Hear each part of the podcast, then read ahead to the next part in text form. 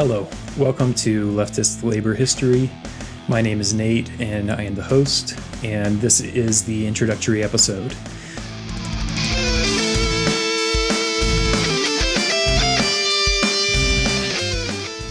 This is going to be a series looking at U.S. history from a labor perspective. It's also going to be looking at this history from a leftist perspective. I'm a socialist. I'm also a historian. I have a master's in U.S. history. I am making this series because I think that it's a useful history for leftists to know about. To, agree with me on every point. I think this will be instructive for anybody who wants to learn about U.S. history or labor history in particular. So the plan is to have 10 episodes, and each one should be able to stand on its own. So if there is a topic you are most interested in, you can go straight to that one. But that being said, I do recommend that you watch the whole series, get the full sweep of history. A lot of this stuff is nuanced.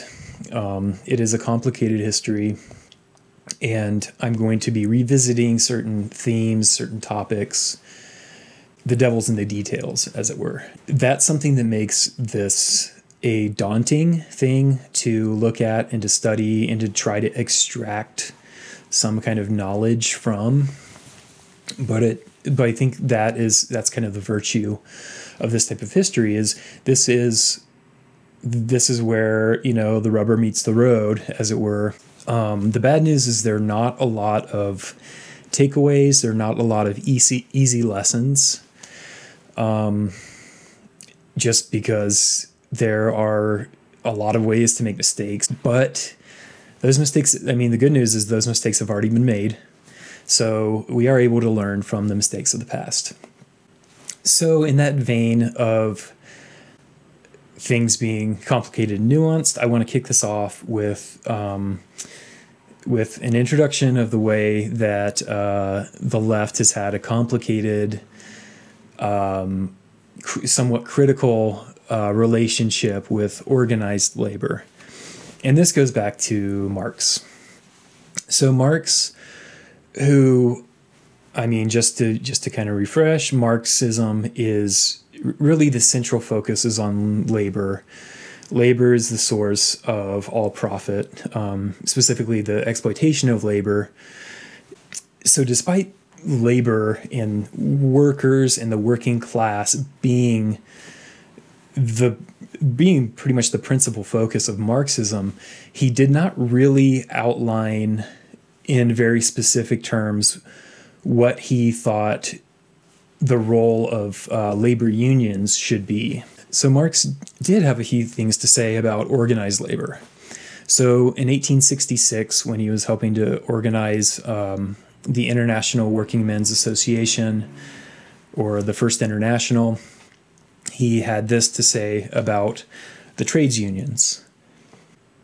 The only social power of the workmen is their number. The force of numbers, however, is broken by disunion. The disunion of the workmen is created and perpetuated by their unavoidable competition among themselves. Trades unions originally sprang up from the spontaneous attempts of workmen at removing or at least checking that competition. So this is pretty intuitive, right? So wage labor is becoming more prevalent, and what the capitalist class, what the bourgeoisie does, is pits working people in competition with each other, right? So that's the disunion. They're competing with each other for the jobs.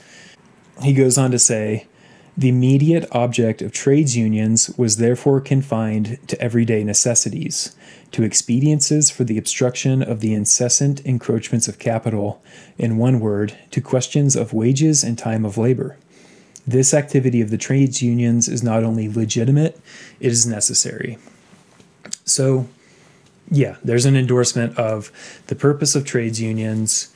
You get workers together, they're going to advocate for wages and for better conditions. That's that is inevitable, that is necessary, that is good. But Marxism requires something more of organized labor. So Marx goes on to say, apart from their original purposes, they must now learn to act deliberately as organizing centers of the working class in the broad interest of its complete emancipation.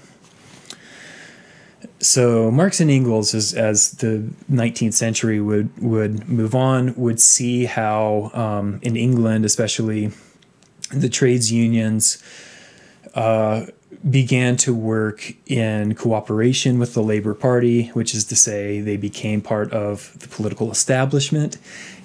And, you know, whatever kind of revolutionary potential that was there, they felt had been, you know, co-opted by capitalism, essentially.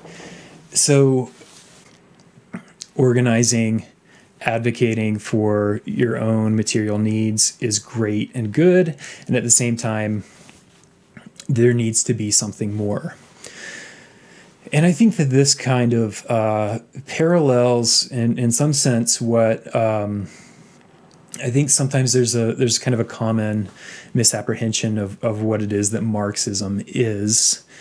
In a materialist understanding of history, which is to say, you know, Marx drawing on Hegel's dialectic would look more at economic conditions. So I think sometimes, though, we say, well, Marx was a materialist, and so for Marx, only economic conditions or only material conditions are what's important.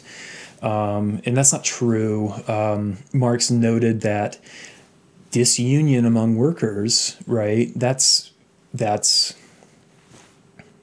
whatever you want to call it. I mean, that's not strictly the kind of bread and butter issues that the trades unions were concerned about, that we're going to see, you know, labor unions in the U.S.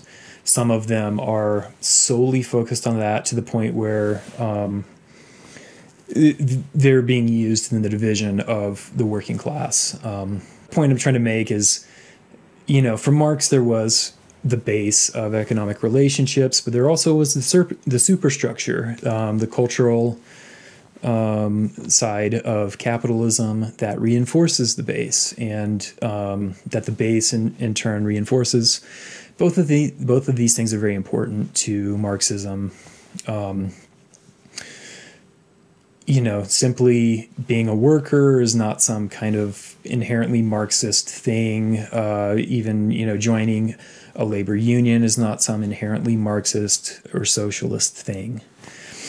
And again, I think in the U.S. there's a bit of a, we tend to think of labor unions as inherently progressive or inherently left, and understandably, I mean, conservatives did wage a concerted war against organized labor, and especially in the last half of the 20th century, and so that kind of creates an us versus them.